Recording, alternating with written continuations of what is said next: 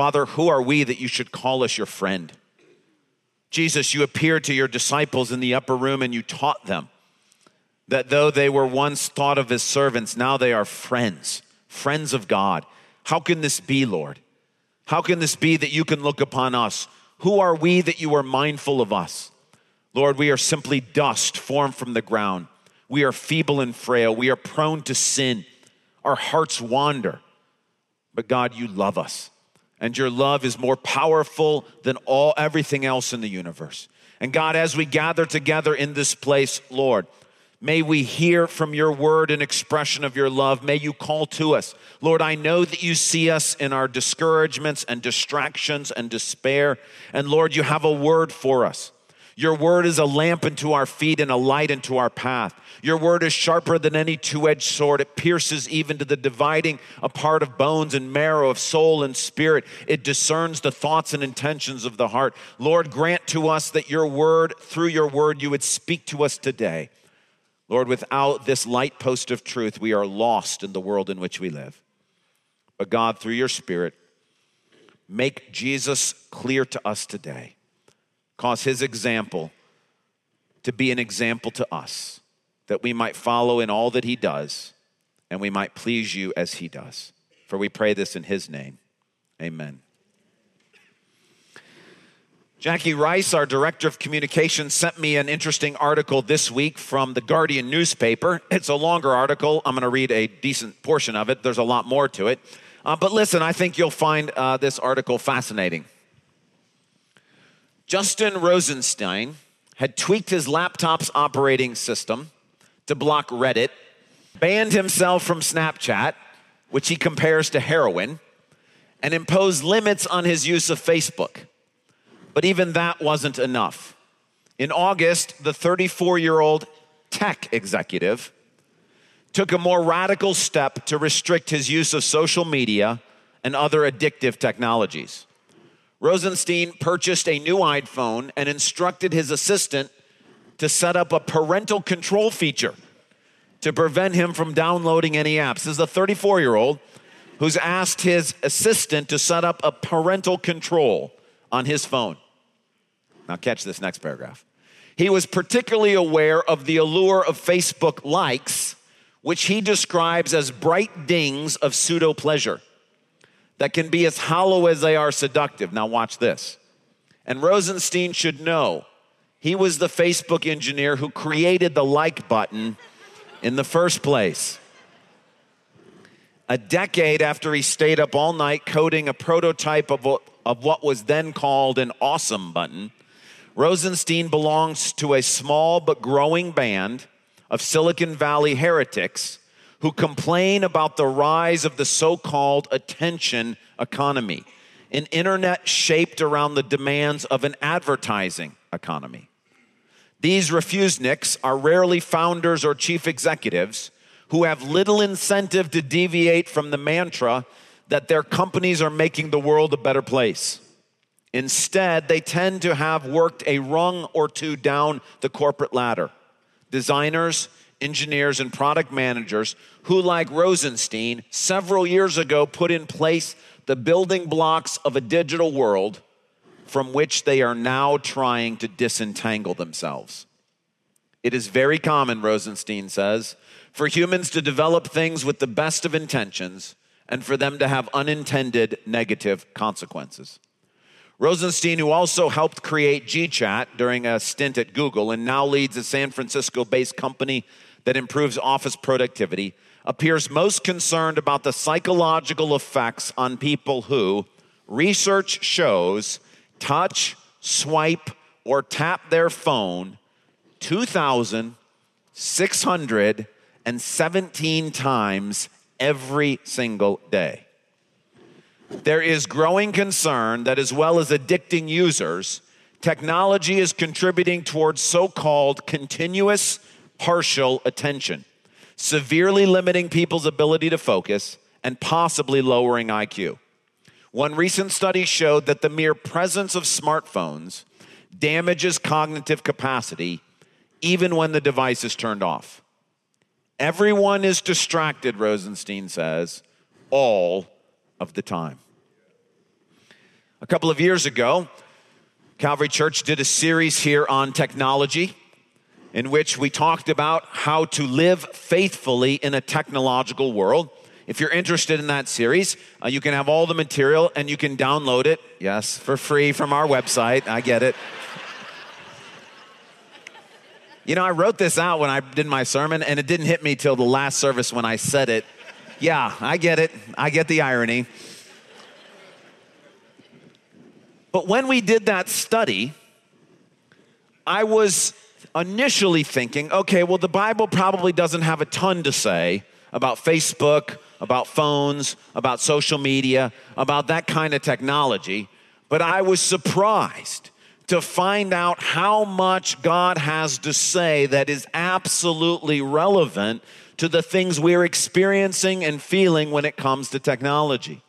And this morning, what we want to do is we want to look at a passage of Scripture that I believe helps address this issue, which not only Justin Rosenstein feels, but all of us feel, is this constant vying for our attention and this distraction that is happening all the time that threatens to keep us from fulfilling God's purposes in our life. And this morning we have a story from the life of Jesus in which I believe God wants to help us think about distractions and think about focus. So please, if you will, take a Bible and turn to Mark chapter 1. Mark chapter 1. If you need a Bible, there's one that looks like this uh, in the rack in the seats in front of you. If you turn to page 812, you will be in Mark chapter 1. The story that we're looking at, I already referenced it earlier, is in verses 35 to 39. But to get us the context again of where exactly Jesus is in the Gospel of Mark, I'm going to start reading in verse 32. So, Mark chapter 1, verse 32. That evening after sunset, the people brought to Jesus all the sick and demon possessed. The whole town gathered at the door, and Jesus healed many who had various diseases. He also drove out many demons, but he would not let the demons speak because they knew who he was. Very early in the morning, while it was still dark, Jesus got up, left the house, and went off to a solitary place where he prayed. And his companions went to look for him. When they found him, they exclaimed, Everyone is looking for you. Jesus replied, Let us go somewhere else to the nearby villages so I can preach there also. That is why I have come. So he traveled throughout Galilee, preaching in their synagogues and driving out demons. Now, what's happening in Capernaum for Jesus is a bit akin to that attention grabbing event that has probably happened in your life recently. Maybe it was a promotion at work that everybody found out about. Maybe it was something that happened on the athletic field in which you had great success. Maybe it was something difficult like being diagnosed with cancer. Maybe it was something like losing a loved one. And whatever it was, other people know about it, and all of a sudden your email inbox is filled with very kind emails. Your phone is blowing up with texts from friends. There's posts all over your Facebook page and other social media. Things are going all around, and you're getting lots of attention because of this thing that is happening in your life. Now imagine if you were able and had healed people at will and cast out demons from hundreds of people. Imagine what your phone would be doing at that point. Imagine the number of likes you would have on your Facebook page at that point. This is what Jesus is going through, not in a virtual way, but in a real way. The entire city is lined up outside of his door. Everybody is there. Jesus has now done some stuff in the day before at Capernaum that has got everybody's attention. He is the lead article in every news feed. Everybody is talking about Jesus and they're all lined up at his door. And Peter says to him, Everyone's looking for you. Yeah, they are. He is healing people at will. He is simply saying the word, and people are being healed. And people who have been burdened by demonic influence and spiritual oppression are finding freedom in one moment. Nothing like this has ever happened in the history of humanity. Of course, everybody's looking for him. The point is, is that all that attention, all that vying for his time, threatens to pull Jesus in every different direction. Reading all those texts, responding to all those posts, responding to all those emails, reading all those news stories, you can feel it, can't you? This is exactly what we are going through. Yes, I get the fact that Jesus didn't have an iPhone but he knows what it's like to be bombarded with requests for attention, to get him to pay attention to this, to look at that. It's very disorienting and distracting. That's what he's experiencing in Capernaum. Everybody is focused on him and everybody wants a piece of his attention. So the question is what does he do? What does he do in that moment when his phone is blowing up? What does he do in that moment when everybody wants to talk to him? Verse 35. Very early in the morning, while it was still dark, Jesus got up, left the house, and went off to a solitary place where he prayed. Three things Jesus does in this verse. Number one, very early in the morning, he gets up. Notice it doesn't say that he happened to wake up. He gets himself up out of bed. I don't know how he did it without an alarm clock, but he does it. And it's not like he doesn't need any more sleep. He's up late the night before. Yes. Remember, it's after sunset and people are still lined up outside the door for healings. This has been a late night in Capernaum. The next morning, he gets up, gets himself up early in the morning. How early? 3 a.m., 4 a.m., 5 a.m.? I don't know. But the text goes out of its way to tell us it's very early in the morning.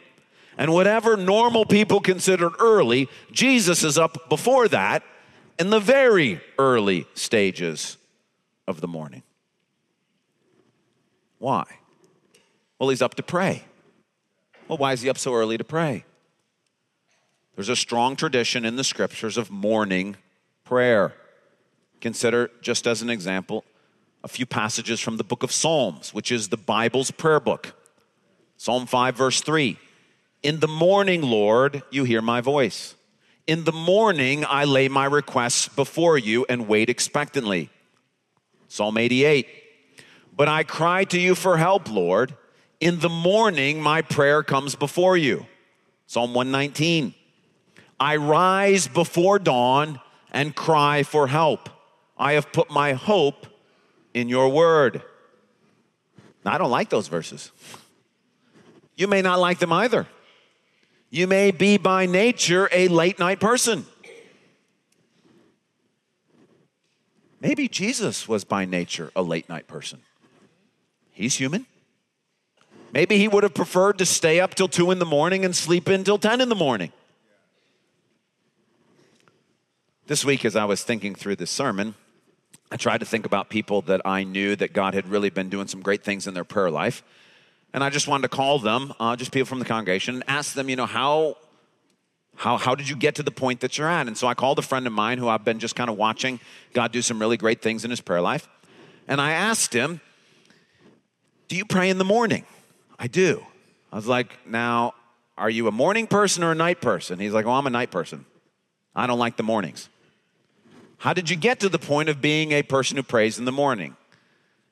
And he reminded me of uh, a time, a very difficult time in his life a few years back when his mom uh, had cancer. And he would wake up in the morning, not because he was getting himself up, but because the anxiety was waking him up. But God redeemed that and used it to teach him to pray at that time. Now, in God's sovereign plan, his mom has since passed on to heaven. Uh, but the gift of the discipline of learning to pray in the morning has stayed with him. I don't know if it was a struggle for Jesus to get up in the morning. Most people that I know struggle with getting up in the morning. It's something you have to discipline yourself to do. It's something you have to train yourself to do. And my guess is is Jesus had to do the same thing we have to do, which is nobody comes by this naturally. But whether it came easy or hard, the text says he got up early in the morning to pray. Second thing Jesus does, he leaves the house and goes off to a solitary place. What's he doing? He's turning off his phone, right? He's shutting the laptop. He's leaving the house where all the activity and all the stuff is going to be happening in just a little while. He's getting away from the distractions. And please, this is not just something that Jesus did because the yesterday in Capernaum was a big day and he's worried about distractions. Luke chapter 5 says this about Jesus, but Jesus often withdrew to lonely places and prayed. Not only is it something that Jesus regularly did, it's something Jesus commands us to do. Matthew chapter 6, verse 6. When you pray, Go into your room, close the door, and pray to your Father who is unseen. Now, the primary purpose for doing this is so that others don't see you praying and you become proud. But the secondary purpose is so that you don't see others and become distracted. And so Jesus gets up and leaves the house. He shuts off his phone, he disconnects from the internet, he doesn't respond to the text that came in the night before from his boss or whatever it may be. Now, I know what you might be thinking, but what about emergencies? And let's be honest, we have a way of rationalizing anything into an emergency, right? Is your child forgetting their lunch really an emergency? I mean, I understand it's important, but is it really an emergency? Is that text, pressing text, important text that you got from your boss, does that really constitute an emergency? It might be important, it might be urgent, but is it really an emergency? I mean, after all, no one knows where Jesus is. He can't be found. They go off searching for him.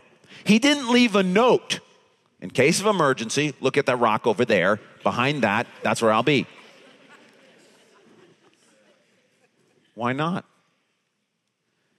Because he's modeling for us that even in an emergency, the most important thing you could be caught doing in an emergency is praying. The people who want to be healed, his disciples, can be in no better position than they are now because Jesus is off praying for them and your family and your work and your friends and your spouse.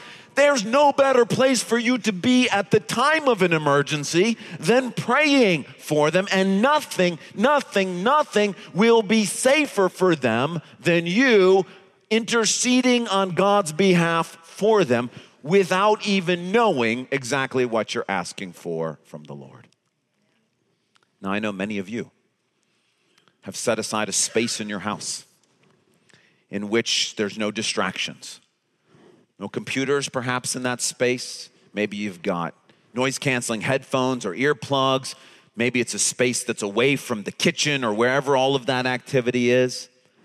That's exactly what Jesus is doing.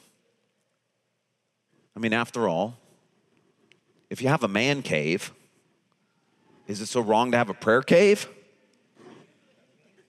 If you have a sunroom, why not have a Son of God room? If you have a walk in closet, can you not have a pray in closet? This is what Jesus is doing. He's setting up a space. Go on a prayer walk, come to the prayer garden. He's going to a place where there's not going to be a distraction. Why? Because he's human and he's easily distracted. If Jesus needs to go to a place where there are no phones buzzing, and there are no people waving for him or no kids crying and wanting to get his attention? How much more do you and I, who are probably more easily distracted, need that time where we're able to be alone with God. Third thing Jesus does, he prays. that seems pretty self explanatory. But let me make this comment Jesus does not get up at three in the morning or four in the morning or whatever time, walk off a good distance into some desolate wilderness, whatever kind of place where nobody is, to pray for just a couple of minutes. He's praying for a long period of time. In fact, he gets up, walks, and goes and prays. Everyone else is still sleeping. We have to wait until everyone else wakes up. Then the whole city has to gather at the house, and everybody's got to be like, Where's Jesus? Then the disciples got to say, Well, we got to go look for him. Then everybody's got to fan out to try to find him. And then they finally come upon him. During that whole time, Jesus is praying. This is not a few minutes, this is probably hours. Now, please hear me correctly. I always get nervous about talking about Jesus praying for hours for this reason. If you're not a person who prays, if you've never prayed, it can feel super intimidating. It can feel like hours. I could never do that. Please, please, please. If you've never prayed, if you've never spent any time, God is overjoyed if you spend just a couple of minutes. Just a few minutes. Everybody's journey of prayer starts with just a few minutes. And the point is, well, that's where Jesus is. I'll never get there. You're not supposed to get there. Right now, you're just supposed to pray for a couple of minutes. That's the first step on the journey. So, why am I telling you that Jesus prayed for hours? Because there are some of us here who have been praying for a couple of minutes who need to realize we've become complacent in praying for a couple of minutes, and praying for a couple of minutes is just the first step on the journey, it's not the end. And that Jesus' example is designed to motivate us. If the Son of God needs this much time in prayer to get through his day, to not be distracted, you and I would do well to try to take another step forward on the journey into becoming more like Jesus in prayer. And without knowing that this is his story and this is his example, we may be complacent to sit where we are and go, Well, I'm probably doing better than most people. Fine. But what about Jesus? Does not his example to call us to spend more time with our Father in prayer? The other reason I mentioned that Jesus prayed for long periods of time is because there are some here who also pray for long periods of time. And one of the dangers when you pray for long periods of time is you can start to feel guilty. Should I not be doing more stuff? There's so much to do. Can I really justify taking an hour to go away and pray? Can I really justify taking this much time? There's all this stuff to do. Nobody had a more important mission in the history of the universe than Jesus. Amen. And him spending this amount of time in prayer was essential to doing that mission. And my just encouragement to you is if the Lord is training you to pray more and more, don't feel guilty. Don't feel guilty that you're abdicating the doing side of things. Realize that's God working in you to do what Jesus is doing. Now, again, I called another friend in the church this week who I know has been really growing in his prayer life, just a part of the congregation. And I said, Hey, tell me a little bit about how you got to this point. And so he described it. He said, Well, for a long time in my life, my wife was the prayer and I was the doer. and she would go on her knees and pray. And he's like, I always thought she was an amazing prayer warrior, and that was kind of her job. But I was a man of action. And I said, But I, I thought you've really, you, you've become a person who really prays. What happened? He said, Well, I have a friend in my life uh, who I found out prays three hours a day. And he said, I was blown away by that example, but he got, began to look in his life and I saw unbelievable spirit stuff happening in his life. And his friend said to him, when my friend asked him, Well, why don't I see the same kinds of things you're seeing? And man said to him, Maybe God's not answering your prayers right away because he's testing you. He's testing you to see if you actually care enough to keep praying. And so my friend started on that journey, and that man's example, Jesus' example, what Jesus says in Luke 18 about continuing to pray and not give up, and what Jesus says about Luke 12 about knocking on the door and being an annoying person to try to get God to do what you, those examples has motivated my friend to become a prayer warrior himself and not just say, well, my wife does that, I do this. And he said, it's the most amazing thing in the world. It's a chance to meet with the God of the universe and to see him do these great things. In the midst of a very, very distracting day, Jesus gets up early in the morning while it's still dark, goes out, leaves the house, goes to a solitary place, and prays. Now, what's the result? What's the result of Jesus taking this time to get up in the morning and pray? Verse 38, well, verse 37. When they found him, they exclaimed, Everyone's looking for you. Like, it's working. This is great. Everybody's responding. You're popular. This is going well. Good job. Jesus replies, Let's go somewhere else. what? You're going to be mayor of the city soon. What do you mean, go somewhere else? To the nearby villages so I can preach there also. That's why I have come. Do you see what happened to Jesus? he got refocused on his purpose. All those demands, all those people, all that good things. Healing, who's not for healing? Casting out demons, who's not for casting out demons? The prayer time refocuses Jesus on the purpose to which he's called. Please hear me correctly. The problem with the internet is that it allows spouses, friends, family, coworkers, neighbors, people who don't even know, media companies, conglomerations to try to bend your will to theirs. To text you to try to get you to respond to something they want you to respond to.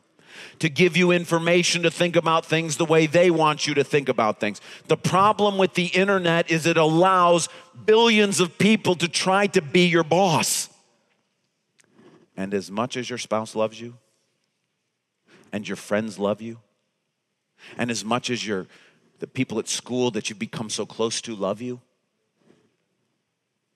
there is no way that any of those people, let alone the editor of USA Today or Mark Zuckerberg or Red Girl 42, there is no way that any of those people truly know what your purpose in life is and want to help you accomplish that purpose for God's sake.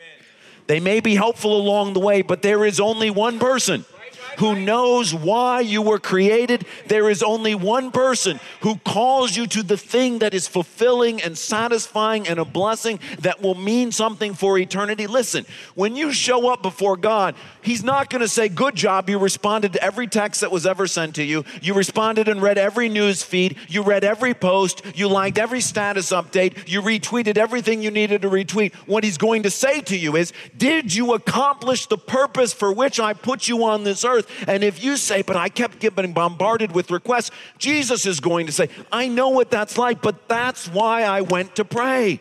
It refocuses you on it's the kingdom of God that's drawn near. That's the good news.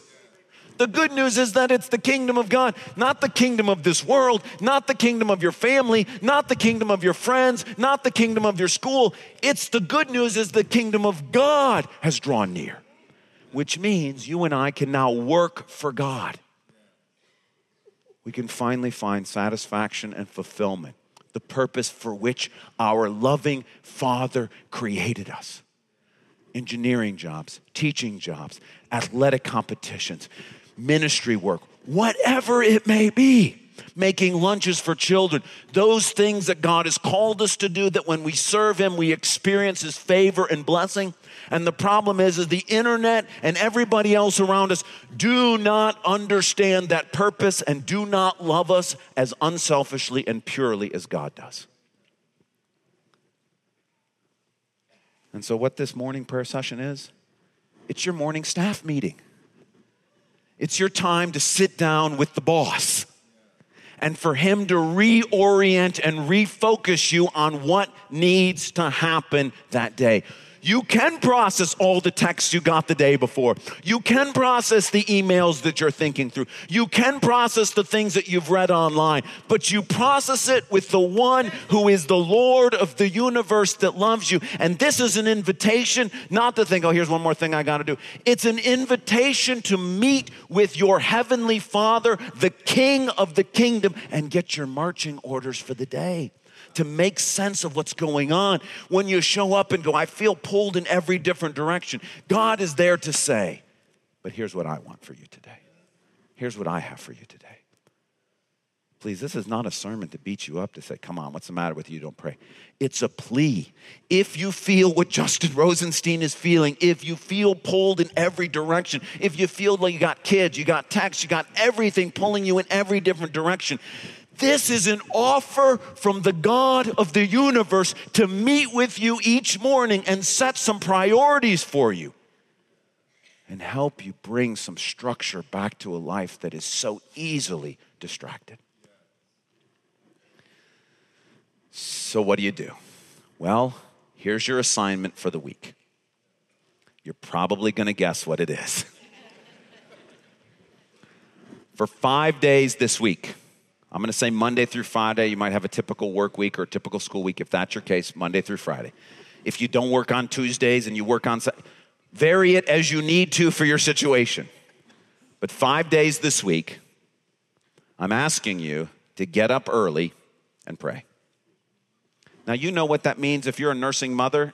You may not sleep at all, you may not have slept for years. During one of those nursing times, one of the on the when, the, when that bright thing in the sky is up, one of those times, just spend that time praying. Whatever it is, but get up. And if you've never done this, I'm just, the assignment is pray for just five minutes.